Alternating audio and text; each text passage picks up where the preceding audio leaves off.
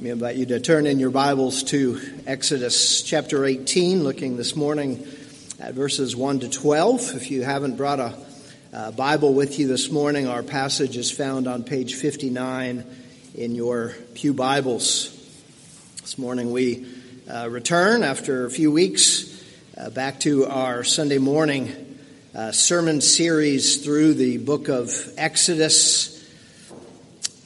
This morning, looking at Exodus 18, uh, the first 12 verses.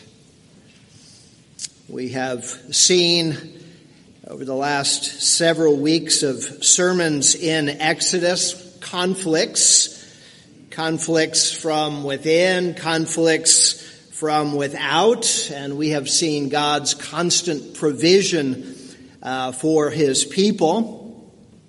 This morning there is no conflict. We see a, a, joyful reunion, and yet still we see a powerful work of God in our passage this morning. And so let's look at Exodus uh, chapter 18, beginning in verse 1. Jethro, the priest of Midian, Moses' father in law heard of all that God had done for Moses and for Israel, his people, how the Lord had brought Israel out of Egypt. Now, Jethro, Moses' father in law, had taken Zipporah, Moses' wife, after he had sent her home, along with her two sons. The name of the one was Gershom for he said, I have been a sojourner in a foreign land. And the name of the other, Eleazar, for he said, The God of my father was my help and delivered me from the sword of Pharaoh.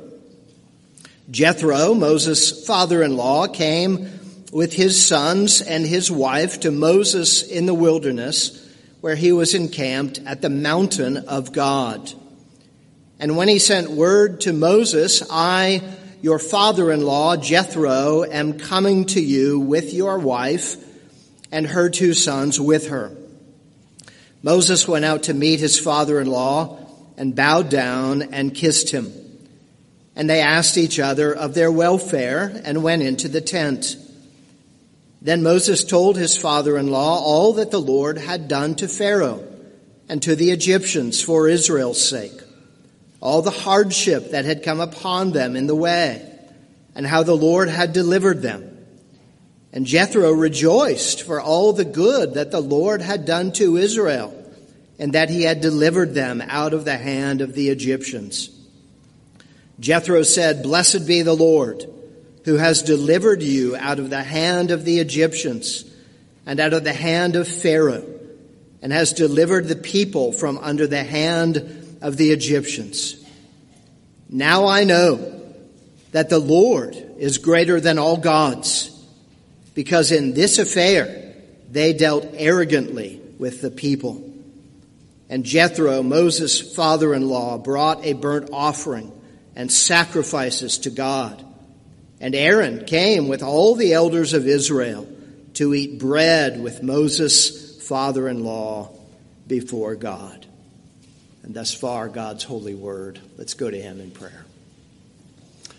Our God, we ask that you would come into our midst this morning, that you would open our eyes that we might see wonderful things, glorious things in your word today. We ask this in Jesus' name. Amen. At our Wednesday night prayer meetings, we often pray for unsaved family and friends, oftentimes wayward covenant children. This past Wednesday night, I was particularly struck because we had several requests and several prayers on behalf of unsaved family and friends, etc., etc. Indeed, I believe and I'm fairly confident that all of us have family, friends, people close to us that are unbelievers that we pray for and would like to have others pray for. Indeed, there is no greater joy than to see unbelieving family members, friends, etc., etc., come to saving faith in the Lord Jesus Christ, and there is no greater sorrow than to see those close to us who are unbelievers or children not walking with the Lord or who have openly denounced and turned away from the faith. Today in Exodus chapter 18, we see the conversion of an unbeliever. And this happens through Moses' love and devotion, especially his proclamation of God's work, but ultimately, of course, as is always the case, it is through the work of God alone. I want us to see a few things in our text this morning, and first is Moses' devotion to his family. Moses' devotion to his family. So far, as we've been studying through Exodus, we have seen Moses, the man of God. The man of God. He has not been sinless, but in many ways he has been fearless. He has been faithful. Well, today we see Moses, the, the family man, in our passage.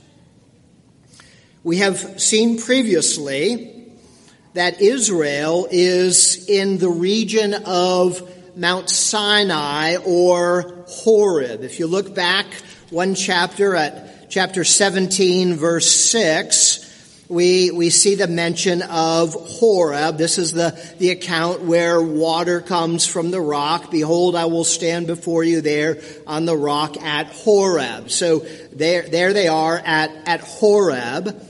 Uh, here we see in verse 5 of chapter 18 uh, that they were encamped at the mountain of God. Now we've seen both of those names in the past. Horeb and mountain of, of God. We've seen this before. Turn back to Exodus chapter 3 real quick and look at verse 1. Chapter 3 verse 1. This is where Moses encounters God for the first time. Exodus 3 1. Moses was keeping the flock of his father-in-law Jethro, the priest of Midian, as he led his flock to the west side of the wilderness and came to Horeb, the mountain of God. All right, so that's where we've seen those names before. Horeb, the mountain of God. We saw back then that this is basically the Sinai region. This is where Moses is going to receive the Ten Commandments in this basic region.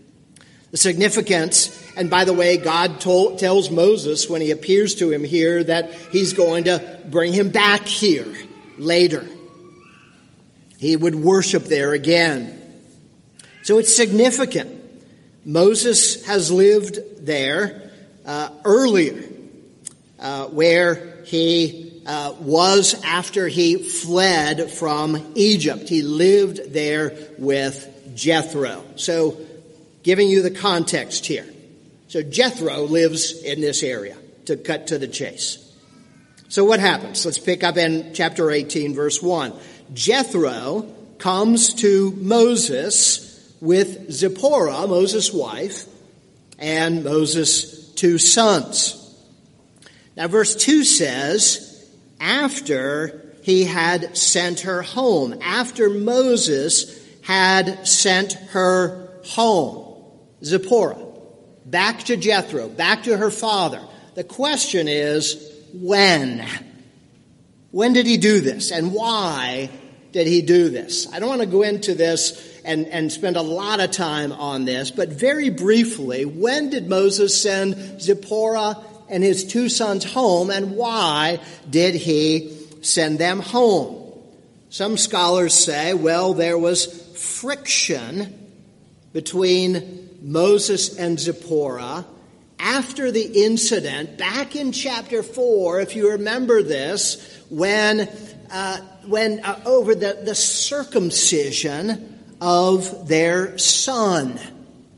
Uh, if you remember that, where, where Moses almost was put to death, and it was Zipporah who, who, who circumcised their son back in chapter 4, verses 24 to 26, and she uh, basically threw the foreskin of the, uh, uh after the circumcision at Moses, when Moses is basically lying on his deathbed and said, You are a, a bridegroom of blood to me.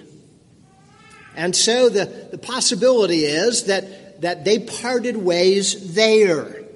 But there was some kind of tension there. There are many scholars who believe that Moses and Zipporah actually got divorced at that point.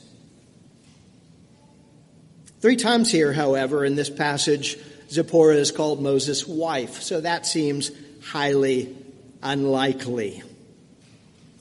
Perhaps they departed because right after that event in chapter 4, Moses meets up with Aaron, and Moses and Aaron go on, and perhaps then Zipporah went back to her father with her, her sons. Yet Calvin writes this that they departed one another back before all the events in Exodus and in Egypt started with Moses and the Exodus. Calvin writes this To me, this does not seem probable.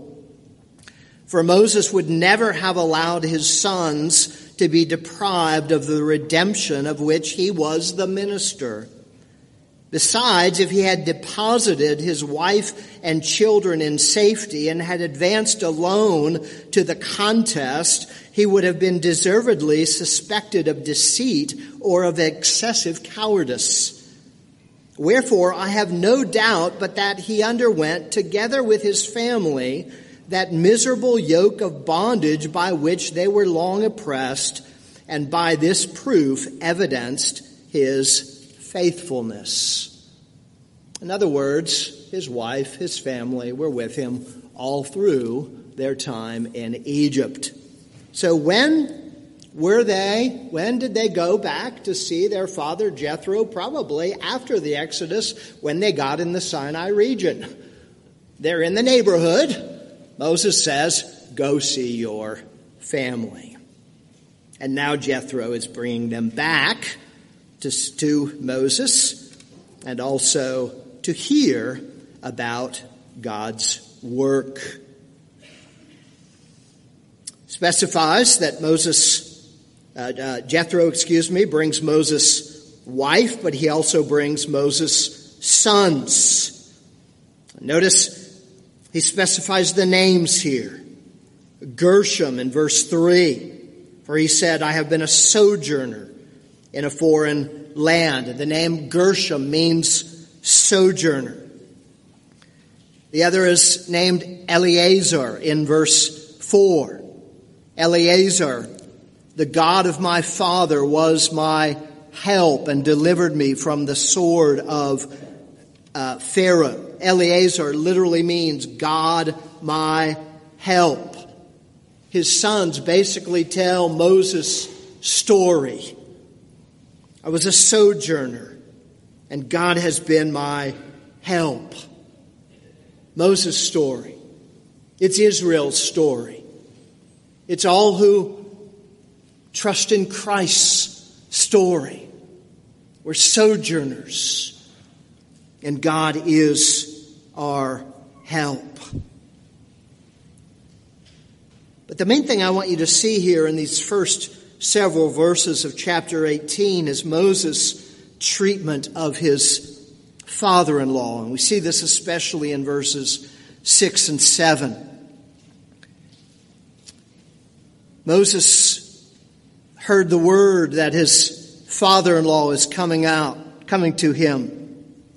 And verse 7 says, He went out to meet his father, and he bowed down and kissed him. And they asked each other of their welfare, and they went in to the tent. He went out generally great men, which Moses would have been at this point in his life, great men in the ancient Near East would have sat in their tents and waited for others to come to them. But Moses goes out to his father in law. He shows humility, he honors his father in law. He shows homage to his father in law. He bows down and he kisses him. Here we see Moses, the, the family man, the family man, honoring his father in law, going out to his family.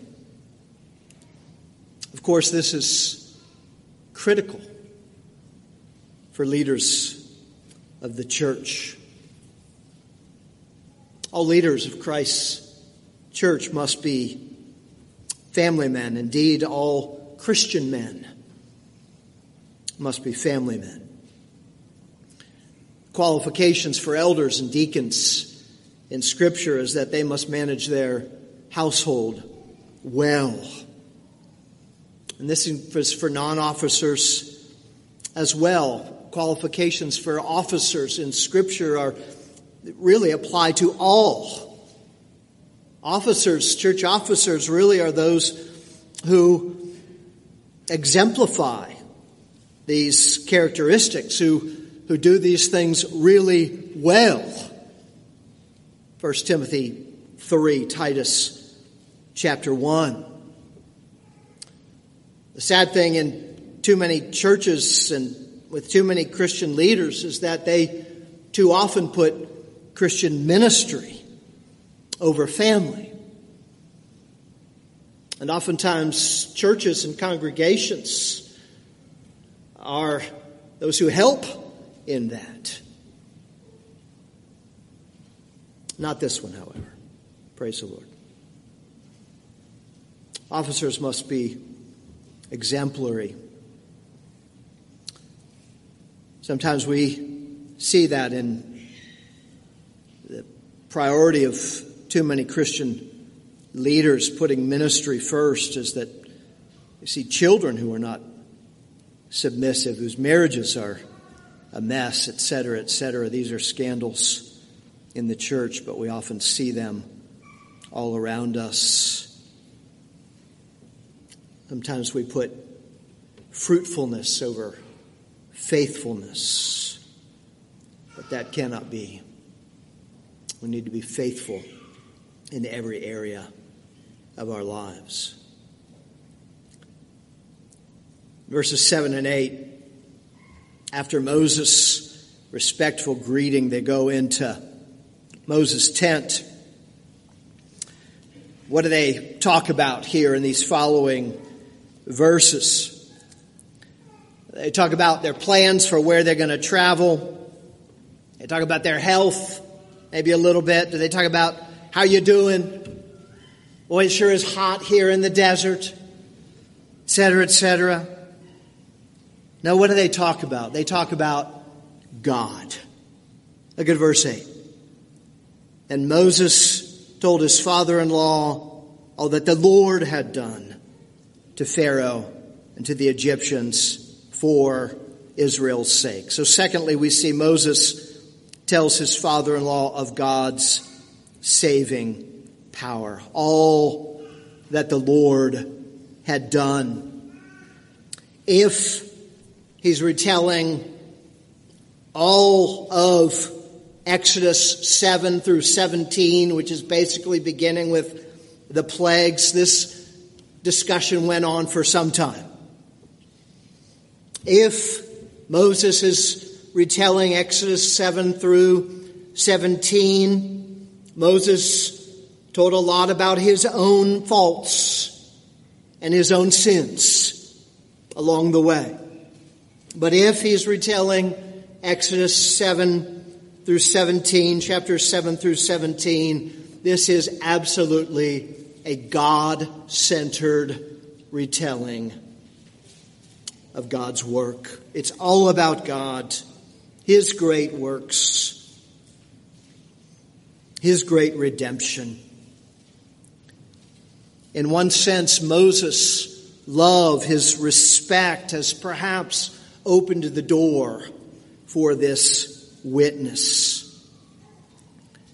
But what he tells here, what he has, what he told, as the text says here, which also, by the way, uh, verse 8, what Moses told could also be translated proclaimed. It's a word for preaching uh, that's, that's used here. Told was all of what God had done. Not Moses, not anyone else. He didn't tell about what Joshua did in the battle against the Amalekites. He didn't tell what, what he had done. Oh, you should have seen me. I had to struggle to hold up my hands in that battle and keep them, them held up high. You should have seen me, Jethro, strike that rock and the water come out. No. It's all of what God had done. You know, much of modern evangelism is all about me. It's all in the first person, the first person singular. But the, the goal is to point people to God, to point people to Christ. It's got to be God centered. The Apostle Paul says, Far be it from me to boast except in the cross of the Lord Jesus Christ. And this telling of what God had done to the Egyptians in verse 8 leads, and how the Lord at the end of verse 8 had delivered them, leads in verse 9 to Jethro rejoicing for all the good that the Lord had done to Israel and that he had delivered them out of the hand of the Egyptians exalting the Lord's work leads to giving praise here to God alone. And this spills over into verse 10, where Jethro says, Blessed be the Lord who has delivered you out of the hand of the Egyptians and out of the hand of Pharaoh and has delivered the people from under the hand of the Egyptians. Now, as Doug Stuart in his commentary points out, we're not talking here about deliverance or saving from sin yet. That's going to come later. God saving his people from their sins. This, of course, is saving them from bondage and, and slavery, but, but we can apply it to our salvation from sin. In fact, Israel's exodus looks forward to our salvation in Christ, and that, of course, it is all of God. By His grace, by His saving power, for His praise, and for His glory. A God centered gospel leads to praise for God for saving us from our sins. May we proclaim that God alone saves, that God alone transforms. It is none of us and all of Him to His glory. And that leads, third and finally, in our passage to the, the celebration of God's grace. The celebration of God's grace.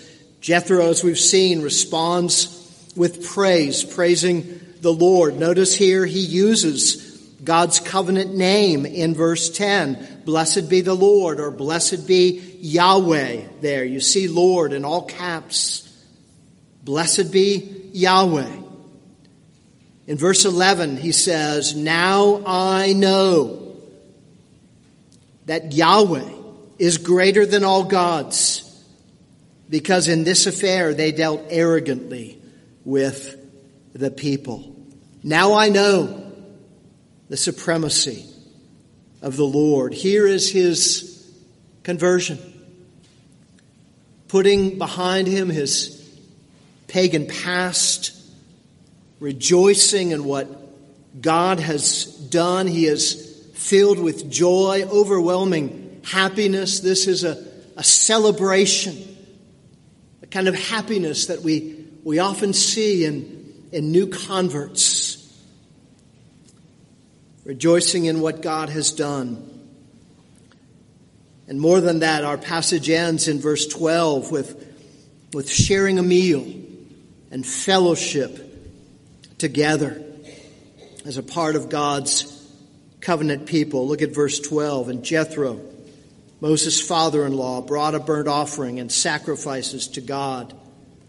And Aaron came with all the elders of Israel to eat bread with Moses' father in law before God. A fellowship meal, part of God's covenant people. We've seen from the beginning of our study of Exodus that Israel is saved to worship God. That's what God initially commanded let my people go that they might worship me. So all of God's people are saved to worship. That also is going to include fellowship and communion. And this is going to include even this Midianite, Jethro, a foreigner. What's interesting here is that the Midianites themselves will turn out to be, as a group, one of Israel's fiercest enemies. They're actually very closely related to the Amalekites, whom the Israelites have just defeated in the previous passage at the end of chapter 17. Well, actually, in our Bibles, the Midianites appeared earlier. They, they were the ones who took Joseph into slavery. There, Joseph's brothers sold him to Midianites, and they took him to, to Egypt originally. But later, the Israelites are going to have many encounters with the Midianites. The Midianites are constantly raiding Israel later in the Old Testament. And God actually commands Israel to, to kill the Midianites, to wipe them out. The biblical picture in that sense is that the Midianites are basically beyond saving. Yet here we have a Midianite convert. A Midianite convert. More than that, a priest. In fact, verse 1 says Jethro, the priest of Midian. Perhaps, as many scholars argue, he is the high priest of Midian. And God brings him to salvation. No one is beyond the reach of our powerful, sovereign God.